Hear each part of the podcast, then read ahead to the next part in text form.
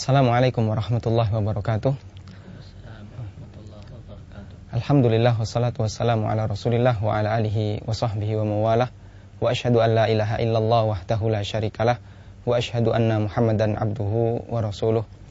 Pemirsa yang budiman, kita berjumpa kembali dalam program acara Fikih Keluarga bersama narasumber kita Al-Ustadz Aris Munandar hafizahullah ta'ala. Dan alhamdulillah beliau telah hadir di studio. Assalamualaikum Ustadz. Kabar baik Ustaz? Alhamdulillah. Dan pemirsa yang berbahagia, insya Allah di kesempatan kali ini Ustadz Aris Munandar akan mengupas tentang 4 model pernikahan yang diberlakukan di zaman jahiliyah. Untuk mempersingkat waktu, kami persilahkan kepada beliau menyampaikan materi. Silakan Ustaz. Alhamdulillah wa kafa wa salatu wassalam ala rasulil mustafa wa ala alihi wa sahbihi wa man tabi'ahum bi ihsanin ila yaumil wa ba'du. Pemirsa yang berbahagia, dalam kesempatan pertemuan kali ini kita akan sampaikan sebuah riwayat dari Ibunda Aisyah radhiyallahu taala anha yang diriwayatkan oleh Al-Bukhari dalam sahihnya. Dalam riwayat ini Ibunda Aisyah radhiyallahu anha menceritakan adanya 4 model perkawinan atau hubungan suami istri yang ada dan familiar dan lazim serta biasa di masyarakat jahiliyah sebelum datangnya Islam. Namun sebelumnya 4 model pernikahan jahiliyah ini bisa kita katakan adalah sekedar contoh. Ada beberapa model pernikahan ala jahiliyah yang lain yang insya Allah akan kita bahas di pertemuan yang akan datang. Maka di dalam Sahih Bukhari, Ibunda Aisyah radhiallahu anha menyampaikan bahasanya di masa jahiliyah sebelum datangnya Islam terdapat 4 model perkawinan, hubungan seksual, hubungan biologis antara laki-laki dan perempuan. Yang pertama adalah pernikahan sebagaimana yang dikenal oleh kaum muslimin saat ini, yaitu seorang laki-laki datang menemui wali nikah seorang perempuan, melamarnya, kemudian memberikan mahar dan terjadilah akad nikah. Inilah pernikahan ala jahiliyah yang Nabi tetap izinkan dan Nabi syariatkan. Kemudian yang kedua adalah satu pernikahan yang disebut dengan istibdha', yaitu minta untuk disetubui. Inilah satu model perkawinan atau hubungan biologis di mana ada pasangan suami istri. Setelah istrinya selesai dari haid, maka dia minta istrinya untuk menemui seorang laki-laki yang dianggap punya kelebihan, boleh jadi kecerdasan, boleh jadi kepiawaian, kehebatan, seorang laki-laki yang gagah, pemberani dan sebagainya. Sang suami ingin punya anak yang hebat seperti orang tersebut.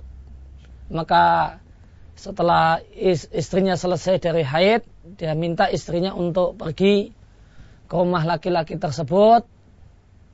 Dan dia serahkan istrinya pada laki-laki tersebut untuk disetubui. Dan selama istrinya ini digarap oleh laki-laki tadi, maka suami ini tidak pernah ngumpuli istrinya. Sampai positif istrinya itu hamil dari laki-laki yang diinginkan. Kemudian setelah istrinya dalam kondisi hamil dari laki-laki tadi, maka jika mau suami yang pertama, suami yang sebenarnya boleh menyetubuinya. Ini dilakukan oleh keluarga ini atau dilakukan oleh si suami dalam rangka untuk memperbaiki keturunan. Dia ingin punya keturunan yang hebat, yang unggul, dan dia nilai ada bibit unggul bisa dia dapatkan dari laki-laki tersebut. Maka dia serahkan istrinya agar mendapatkan bibit unggul dari laki-laki yang dikehendaki. Ini model yang kedua. Kemudian model yang ketiga, kata Ibunda Aisyah radhiallahu anha, adalah beberapa orang laki-laki, kurang dari 10, itu menjalin hubungan asmara dengan seorang perempuan. Yang hubungan asmara ini tidak sekedar pegang-pegang, namun sampai terjadi hubungan badan. Namun semuanya tahu kalau perempuan ini punya beberapa pacar, yang semuanya sampai hubungan badan. Maka perempuan ini pingin senang-senang, suka-suka dengan laki-laki yang jadi pacarnya, suka-suka, hura-hura, bahkan kemudian berhubungan badan, sampai akhirnya boleh jadi karena hubungan badan yang terjadi, akhirnya perempuan ini hamil. Setelah hamil, kemudian akhirnya melahirkan, maka dalam tata aturan jahiliyah terdapat aturan. Setelah melahirkan, perempuan ini punya hak untuk memanggil beberapa orang yang jadi pacarnya dan berhubungan badan dengan dirinya. Maka perempuan ini bisa ngutus seseorang untuk manggil semua pacarnya. Dan dalam tata aturan main di masyarakat jahiliyah, laki-laki ini semua tidak boleh menolak ketika dia dipanggil.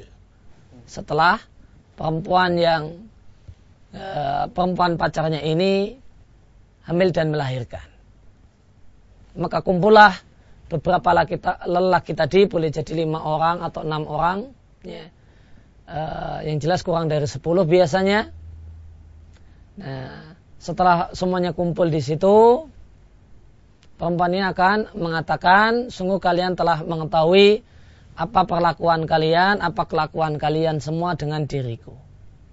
Kita senang-senang, suka-suka, hubungan biologis, berzina. Namun perempuan ini cuma berzina dengan lelaki yang sudah tetap tadi, 5 orang atau 6 orang, kurang dari 10. Kalian telah mengetahui apa yang kalian lakukan terhadap diriku, dan kalian telah dapat kabar, bahasanya aku hamil, kemudian sekarang aku melahirkan. Maka kemudian perempuan ini mengatakan, maka anak yang lahir ini adalah anakmu, wahai fulan. Dia tunjuk salah satu lelaki yang dia inginkan untuk dia tunjuk. Dan dalam tata aturan jahiliyah, lelaki tersebut tidak boleh menolak. Ketika dia ditunjuk, ini anakmu, maka dia tidak bisa menolak. Maka anak tersebut kemudian dinasabkan kepada laki-laki tadi. Kemudian si perempuan pun menyerahkan bayi merah tadi kepada laki-laki tersebut untuk diurus oleh sang laki-laki. Boleh jadi nanti sang laki-laki akan cari ibu atau perempuan yang mau menyusui, dan dialah yang membayar biaya persusuan dan yang lainnya. Maka itu nanti sudah jadi tanggung jawab penuh laki-laki tersebut, sedangkan si perempuan ini bisa melanjutkan hobinya, hura-huranya, parti-partinya. Dia telah bebas, urusan anak sudah jadi urusan bapaknya. Kemudian model hubungan seksual jenis yang keempat yang ada di masa jahiliyah, inilah pelacuan di masa jahiliyah. Adalah seorang perempuan yang tidak menolak siapapun yang datang. Namun rumah bordir atau rumah pelacuran di masa silam, di masa jahiliyah itu diberi tanda. Ada bendera di depan rumah. Ada bendera dengan warna tertentu, yang ketika di depan rumah ada bendera tersebut, maka ini pertanda kalau rumah ini adalah rumah pelacur. Siapa laki-laki yang mau datang, mau masuk, maka dia bisa masuk dan dipersilahkan untuk masuk. Nah, perempuan ini tidak menolak siapapun yang mendatanginya dan siapapun yang menyetubuhnya karena dialah pelacur. Namun satu hal yang menarik berkaitan dengan model pelacuran di masa jahiliyah, siapa saja yang menjadi lelaki hidung belang, siapa saja yang menjadi pasangan dari perempuan pelacur ini terdata, didata oleh si perempuan. Ini dia berhubungan dengan fulan, namanya ini, tempat tinggalnya di sini, alamatnya di sini. Maka karena sebab melacur ini, perempuan tadi kemudian hamil, kemudian melahirkan. Maka setelah dia melahirkan, maka dia akan utus seseorang untuk memanggil semua laki-laki yang pernah menyetubuhinya. Jadi ada database-nya lengkap, nama dan alamat. Nanti kemudian semua mereka akan dipanggil oleh si perempuan. Dan dalam tata aturan main jahiliyah, laki-laki yang dipanggil ini tidak boleh menolak. Jika menolak akan ada hukuman sosial yang diberlakukan untuk dirinya. Maka mau tidak mau mereka harus datang karena dipanggil pelacur langganannya. Hanya kumpullah mereka di tempat tersebut. Dan sang pelacur akan mendatangkan seorang yang disebut dengan Kofah, seorang yang punya ilmu namanya ilmu Qafiyyah. Itulah ilmunya orang Arab, yang tergolong kalau dalam istilah Jawa disebut dengan ilmu titen. Itulah satu kemampuan di mana seorang itu cuma dengan mengamati sebagian anggota tubuh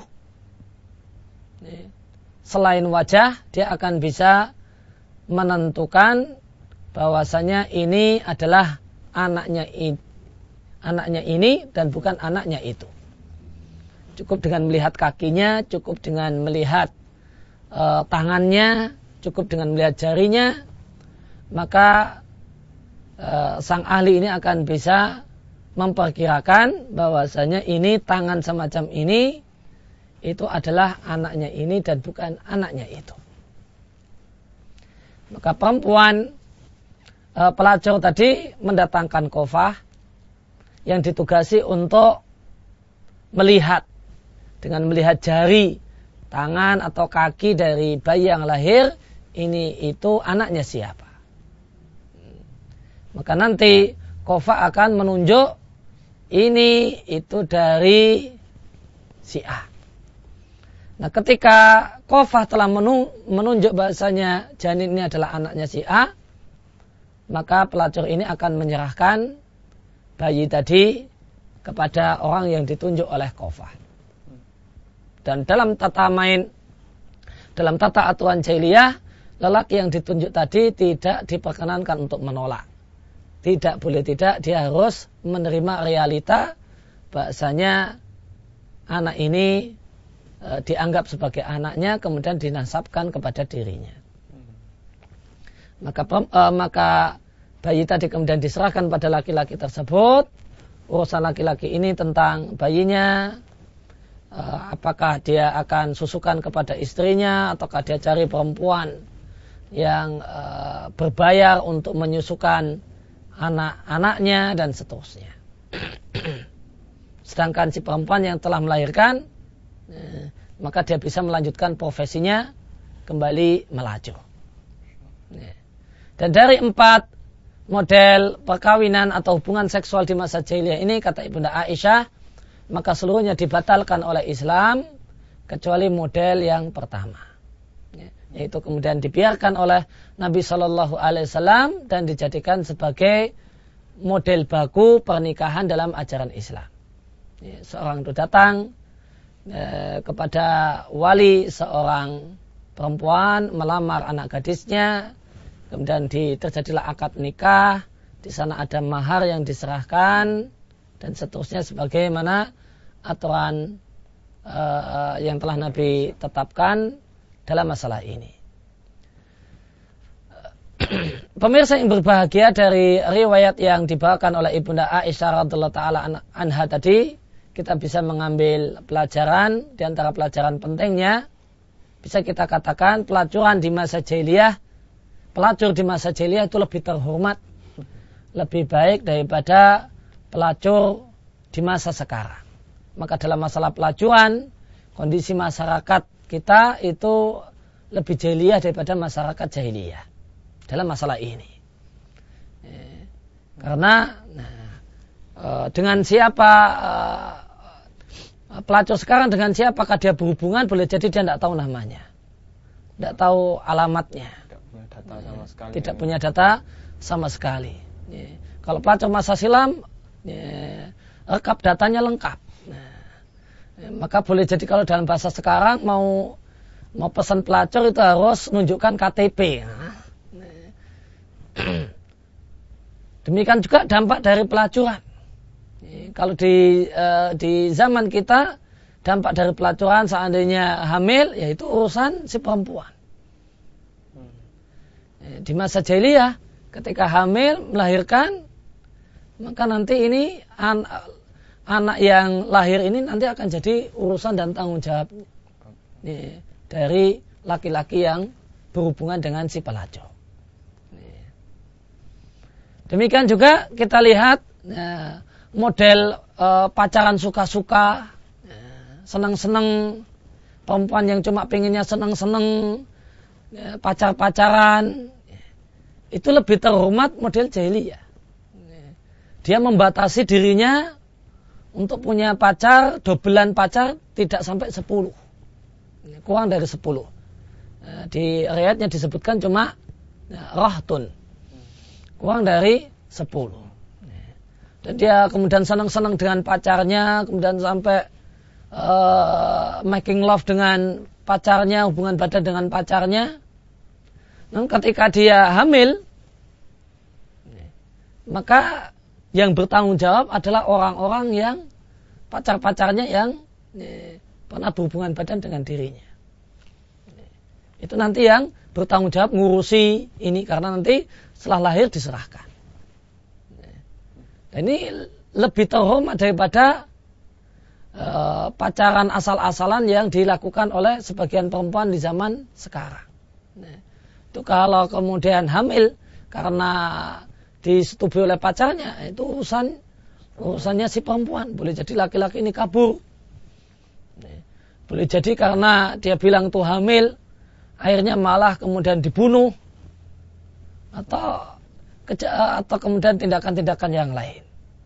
Tapi orang perempuan yang modelnya cuma pingin suka-suka dengan laki-laki, hura-hura, foya-foya, party-party, di masa jahiliyah lebih terhormat.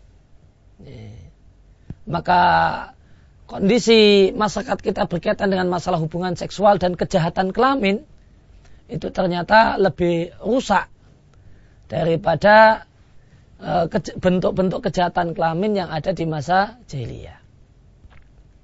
Dan pelajaran penting yang lain dari riwayat ini, menunjukkan bahasanya prinsip Islam menyikapi tradisi dan budaya. Islam bukanlah agama yang anti tradisi dan budaya. Maka ketika Nabi datang, di situ ada beberapa model perkawinan. Tidak seluruhnya Nabi batalkan, namun yang benar Nabi pertahankan, yang buruk Nabi hapus. Maka demikianlah seharusnya sikap seorang da'i ketika berada di satu tempat dan berdakwah di satu tempat. Dia seharusnya dia tidak bersikap antipati dengan semua tradisi, akan tetapi memilah dan memilih tradisi. Jika ini adalah satu hal yang baik, tidak melanggar syariat, maka biarkan. Namun yang jelas-jelas nyata-nyata adalah pelanggaran terhadap syariat, nah inilah yang perlu ditiadakan dan diupayakan untuk tidak lestari, dan diusahakan untuk sebisa mungkin hilang seiring berjalannya dakwah.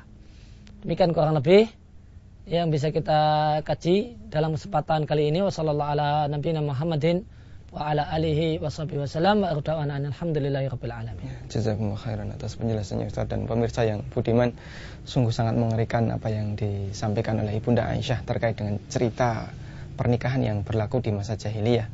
Dan di situ ada satu pernikahan yang dilestarikan dalam Islam, itulah pernikahan yang kita kenal di zaman sekarang. Namun ada satu catatan yang menarik yang disampaikan oleh Ustaz Aris Munandar, bahwa kasus yang terjadi di zaman jahiliyah dibandingkan dengan kasus perzinaan yang terjadi di zaman kita, ternyata perzinaan di zaman jahiliyah jauh lebih terhormat atau lebih terhormat dibandingkan dengan perzinaan di masa kita, meskipun sama-sama satu hal yang buruk, ya. Ada dua sisi yang menunjukkan bahasanya itu lebih terhormat. Yang pertama, tanggung jawab anak dipegang oleh laki-laki. Yang kedua, keterbatasan peserta yang ikut ketika melakukan hubungan badan atau berzina dengan si pelacur. Namun di sini mungkin ada satu hal yang dipertanyakan Ustaz. Seperti yang kita ketahui bahasanya Rasulullah SAW berdakwah di Mekah, kemudian banyak di antara mereka yang masuk Islam. Dan ketika mereka masuk Islam, mereka namanya tetap dinasabkan kepada bapaknya.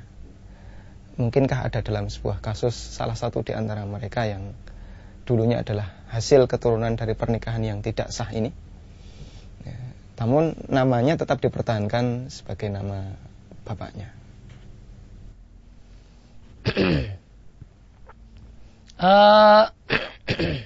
Jadi di masyarakat jahiliyah terdapat anggapan bahwasanya nasab itu kepada bapak biologis.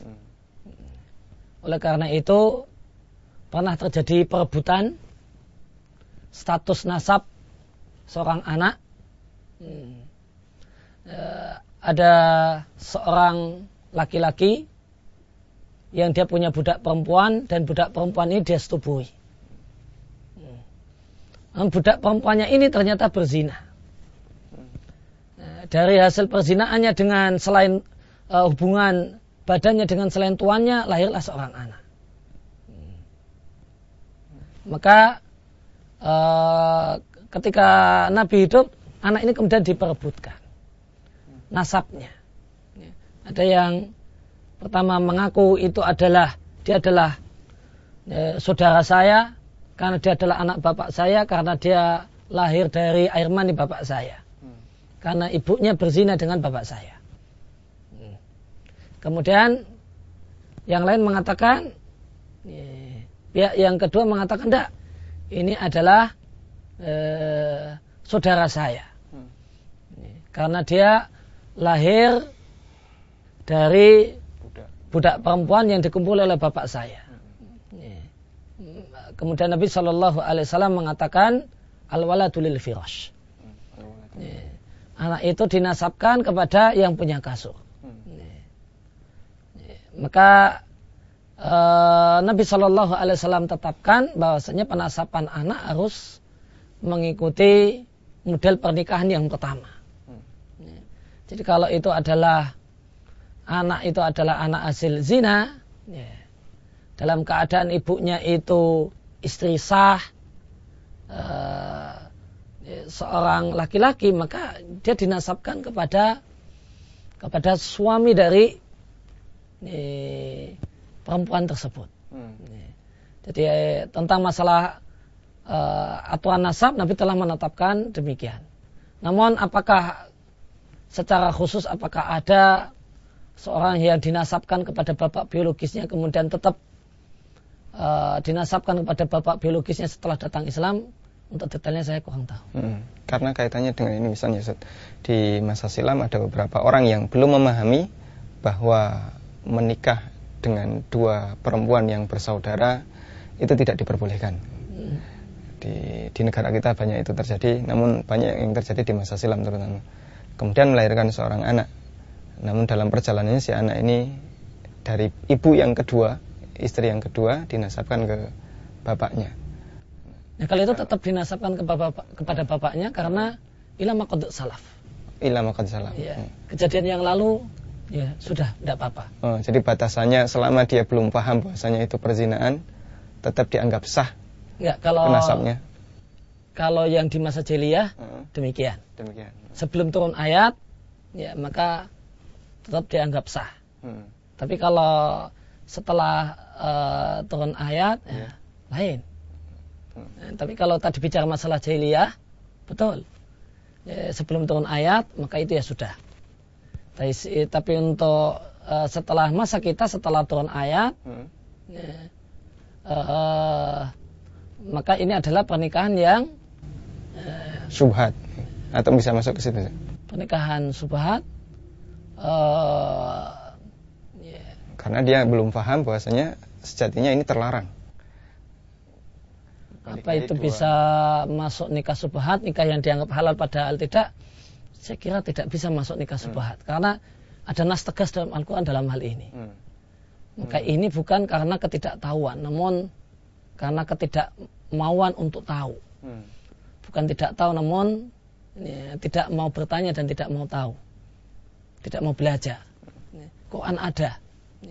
Dan jika dia mau baca Quran, maka jelas akan dia ketahui bahasanya itu tidak diperbolehkan.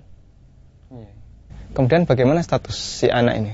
Dinasabkan kepada siapa seharusnya dia? Dinasabkan kepada ibunya. Gitu ya? Iya, karena dia anak zina. Iya. InsyaAllah.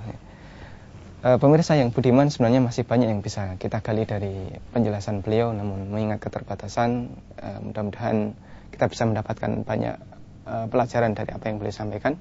Kita akhiri sampai di sini. Terima kasih atas perhatian Anda. Wassallallahu ala nabiyyina Muhammadin wa ala alihi wa sahbihi wa sallam, wa akhiru ta'wana alhamdulillahirabbil alamin. Wassalamualaikum warahmatullahi wabarakatuh. Waalaikumsalam warahmatullahi wabarakatuh.